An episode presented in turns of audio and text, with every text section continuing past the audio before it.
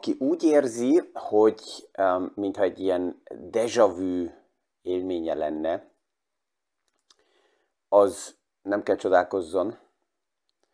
a második negyedév végére hasonló a piaci hangulat, mint az első negyedév végén volt. Mi is aktuális pénzpiaci témákról, összefüggésekről beszélgetünk. Gazdaságról érthetően János Zsoltal. Üdvözlünk mindenkit a mai PFS Kávézac podcaston. A tegnap ehhez, ehhez a gondolathoz egy um, aktuális bespoke investment kiértékelés került a kezembe. Bespoke investmentnek nagyon-nagyon jó grafikai feldolgozásai vannak az aktuális piac helyzetekről, és itt Bespoke összehasonlította, egymás mellé tette, hogy milyen, a, milyen volt a fejlődése az első negyedévnek, és így az utolsó hetekben mi történt, és hogy most hogy alakult a második negyedév, és mi történik az utolsó napokban. És ez a, ez a rebound, a visszapattanás a negyedév végén, az első negyedévben erősebb volt. Jó, még nem vagyunk a végén, a második negyedévben ez még megy ezen a héten péntekig, vagy legalábbis csütörtökig. És um, ezek azok az úgynevezett medvepiaci rallik, amit itt lehetett akkor is látni. A fő kérdés mindig az, hogy amit most látunk, ez nagyobb forduló-e, vagy um, tovább tart. Ez ugye a nagy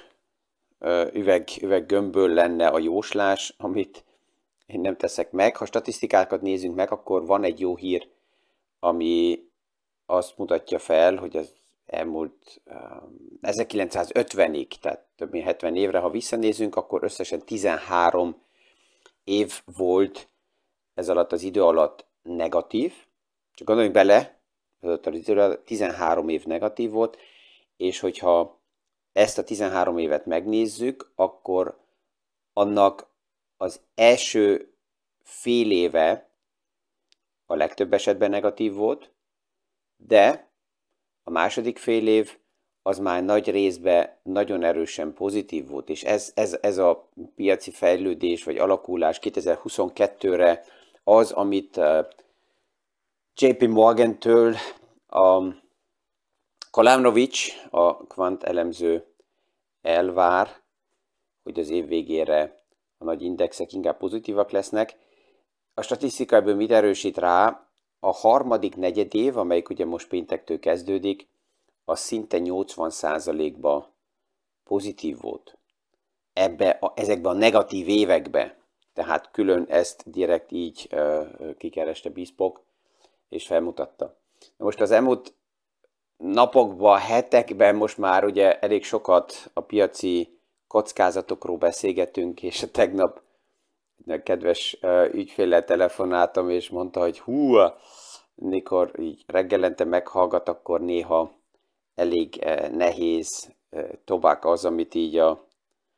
a podcastokon keresztül a világba eresztek. Jó a visszajelzés, mert az egyik oldalról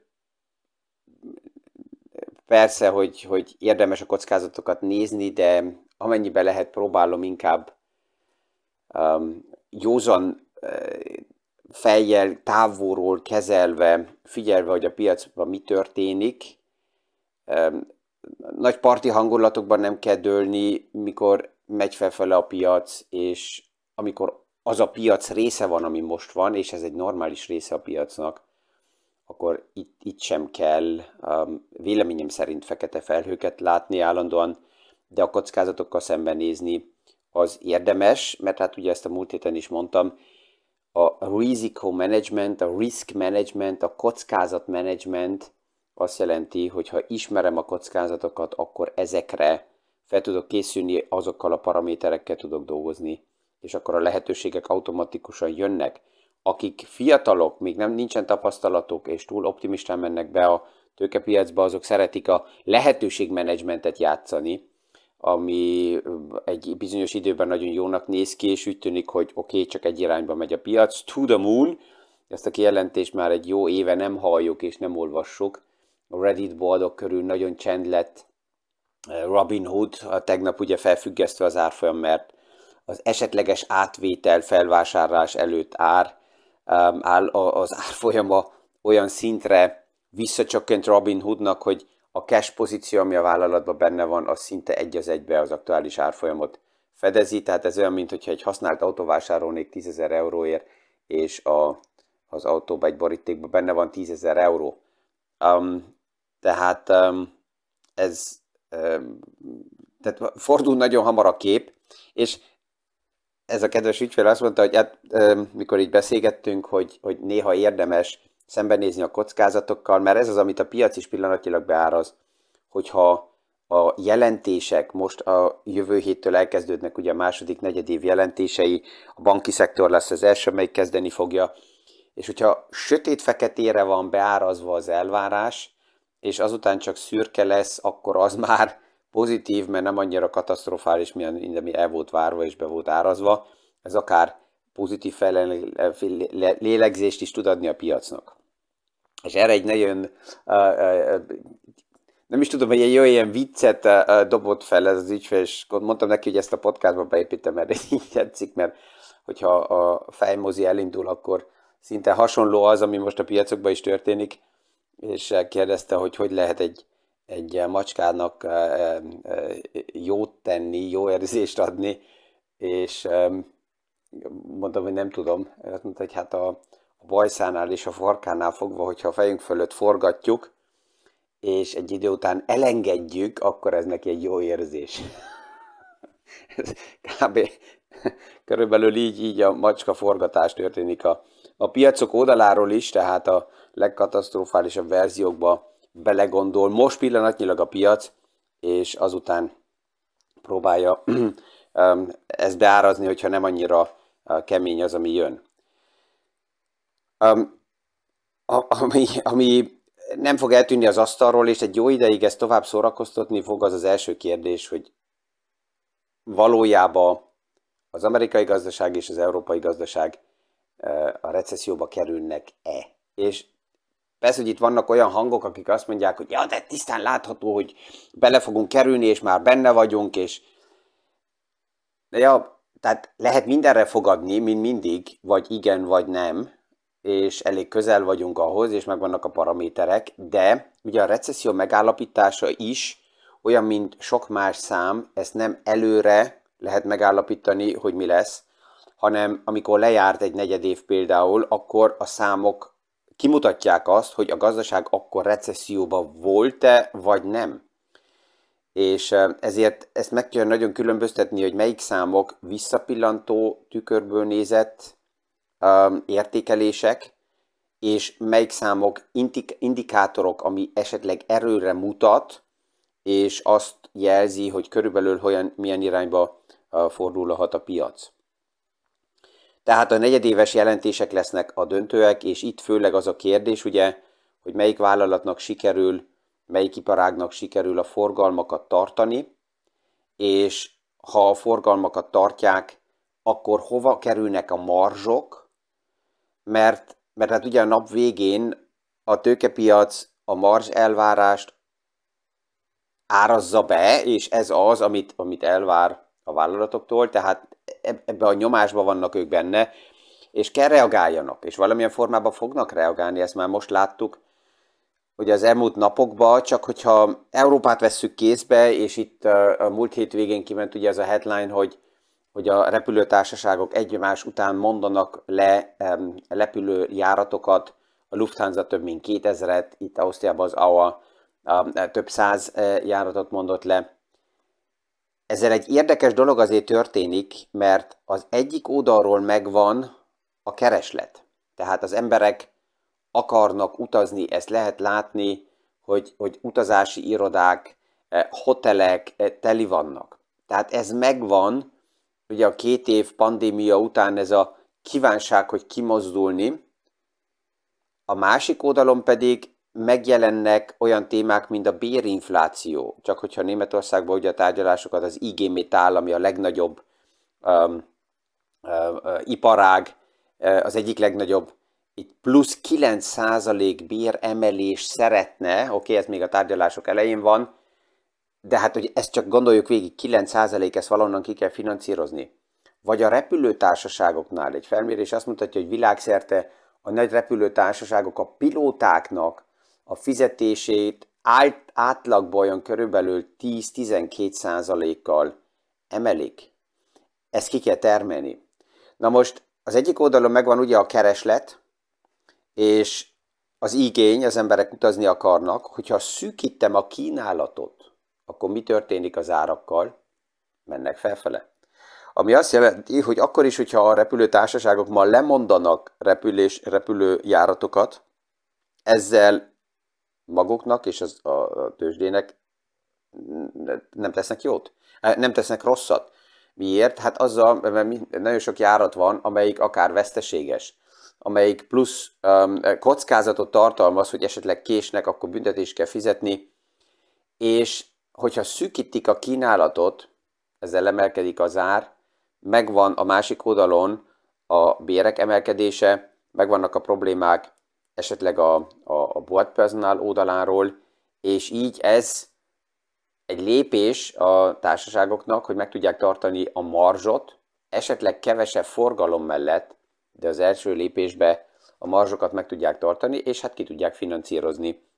az emelkedő fizetéseket. Tehát ez a játék tovább fog menni, ez nem fog meg, megszűnni máró hónapra, ez az új beárazás a a piacokba, hogy a nagy megállítás után, azután a nagyon erős eh, megnyitás után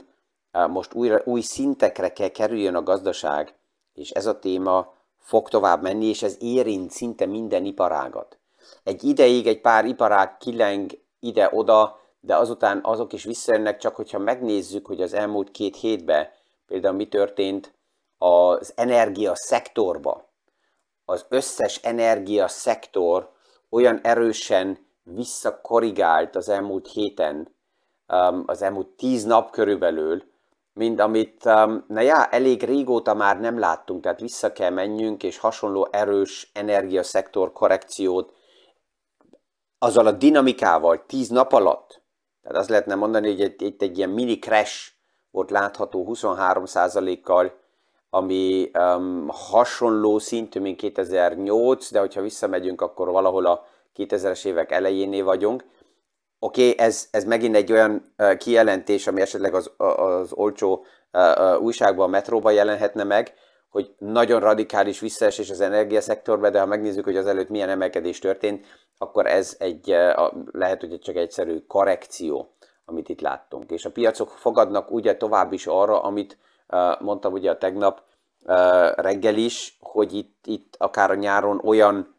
forgatókönyvek jelenhetnek meg, amelyik előnyös a gazdaságnak és főleg az energiaszektornak. A másik pedig a réznél. A réz ára ugye nagyon erősen emelkedett az elmúlt hónapokban, és a réz ára is általában a gazdasági um, állapotot tükrözi,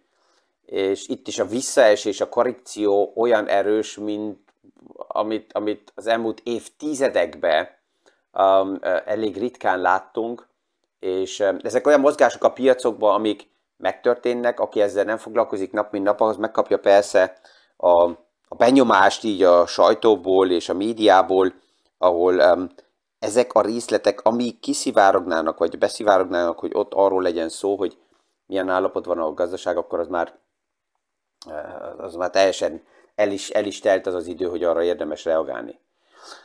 A tegnap reggel ugye beszélgettünk arról itt, hogy, hogy a hétvégén voltak érdekes témák a szulinapi körbe, és ott egy olyan téma is felmerült, ami pont a repülőtársaságoknál, vagy a vendéglátóiparágban itt újra és újra megjelenik a probléma a, a szakmunkások oldaláról, egyszerűen a probléma a munkaerő oldaláról és egy, egy nagyon jó piac elemzés és kiértékelés jelent itt Ausztriában éppen meg a, a munkaközvetítő központ oldaláról, hogy mi is történt az elmúlt két évben. és itt Ausztriában ugye a turisztika elég, elég lényeges iparág, direkt, indirekt valahol 64%-a a munkahelyeknek összefüggésekben van a turisztikával, és egy elég józanító kép jön le, hogy az egyik oldalról, amikor a pandémia ugye kitört 2020 elején, és jött a lockdown, akkor nagyon-nagyon sokan, akik a, a, a, ezekben az iparágakban dolgoztak, de nem csak a turisztikában, hanem máshol is, az első sokba ugye jött a klasszikus jajgatás, hogy de hát akkor e, ez nekünk veszélyes, és akkor kell a pénz. Jöttek is a támogató csomagok, és ezt, ezeket a pénzeket nagyon sok esetben felhasználták arra, hogy infrastruktúrát átépítsenek, esetleg felújításokra, de hogyha ezt nagyon józanon megnézzük, akkor ezek, ezek az investíciók a saját érték növelésébe történtek meg, és egy, egy, egy témába nagyon-nagyon kevés vállalat, vállalkozó, iparág, nem azt mondom, hogy száz százalék nem, mert voltak olyanok, akik ezt felismerték és megtették, de nagyon kevesen investáltak abba, hogy a munkakörülményeket, a munkatársak oldaláról javítani, fejleszteni, változtatni, azokról nem is beszélek, akik a pandémia előtt kategórikusan elutasították azt, hogy home office legyen, és a lehetőség, hogy, hogy rugalmasan működjön a, a, a munkavilág. Tehát nem tettek semmit azért, vagy keveset. A külföldi munkaerő a pandémia alatt ugye a lockdownnal kimaradt ezek nem várnak valahol, hogy akkor újra be lehessen jönni, hanem kerestek más lehetőséget. A másik oldalról az Európai Unió nagyon erősen azon dolgozik, hogy a közép-kelet-európai országokban, a csatlakozott országokban is a minimál bér szinteket emeljék. Jó, van itt ott egy pár kormány, amelyik ezt elutasítja, mert ez nem az ő e, bulia lenne, amit nem tud olyan egyszerűen eladni, hogy ezt ő érte el, de ez lényegében megtörténik, ami azt jelenti, hogy a külföldi munkaerő is ehelyezkedett, nem jött vissza. Azután a szükséges bevándorlás. Ez politikailag elég eh, sok európai országba eh, elég rossz irányba eltölt, eltolta a, a politika, és ez túl alacsony szintű, ezzel is kevés a plusz beállamról munkaerő, és a lényeg, hogy a fiatalok a demográfia oldal, oldaláról nézve kevesebben jönnek a munkapiacba, és akik jönnek, azoknak ma megvan más alternatívájuk, ahol esetleg az egész környezet, a munkalehetőség egészen más, mint csak itt veszem a lányomat, abban az időszakban nézem, amikor több mint 30 évvel ezelőtt én egyetemistaként azon gondolkoztam, hogy hol tudok dolgozni, akkor volt egy pár ilyen klasszikus iparág, amely pont ma küzd a munkaerővel, ahova mind egyetemisták mentünk, tehát ez a vendéglátóiparág volt, vagy, vagy ilyen egyszerű munkák ugye az egyetem mellett, de ott két dolgot például a vendéglátásban ki kellett bírni, és ezt elkönyveltük. Az egyik a katasztrofális munkaidő,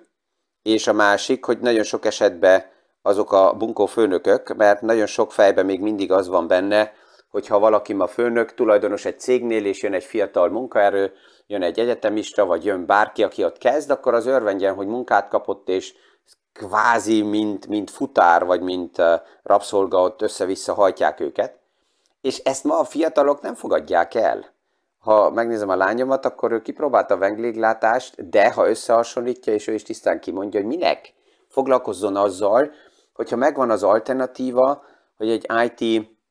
cég, egy uh, fantasztikus uh, fiatal csoport, akinek fontos a team spirit, akinek fontos az, hogy ő, mint munkaerő, hogy érzi magát, az első perctől kezdve nem volt kérdés a rugalmas munkaidő, és nem 9 to 5 hétfőtől péntekig, hanem open end, amikor kedve van elő, elvégezni a feladatot, ehhez megvan a, a, a home office lehetőség, megvan a, a top gépek, amit legelőször megkapott laptop, iPhone, tehát hogy ezzel tudjon dolgozni. Szó, tehát, hogyha ezt a lehetőséget megnézem, akkor persze, hogy feltevődik a kérdés, hogy miért is menjenek a fiatalok egy olyan kőkorszaki iparágba, amelyik eh, lehet, hogy küzd azzal, hogy nincs munkaerő, de nem változtatott meg semmit. Tehát ez a következő években tovább is fontos lesz, és ez persze, hogy része az egész gazdasági modellnek, mert ezt a, a tőkepiac is elkezdi figyelni, hogy melyik iparágnak, melyik vállalatnak sikerül nem a tömeggel esetleg rossz irányba menni, hanem akár fordítani, és ezt látom sok vállalkozónál, hogy igenis megvan a lehetőség munkaerőre, megvan a lehetőség fiatalokkal dolgozni, csak másképp kell, mint az eddigi modellek.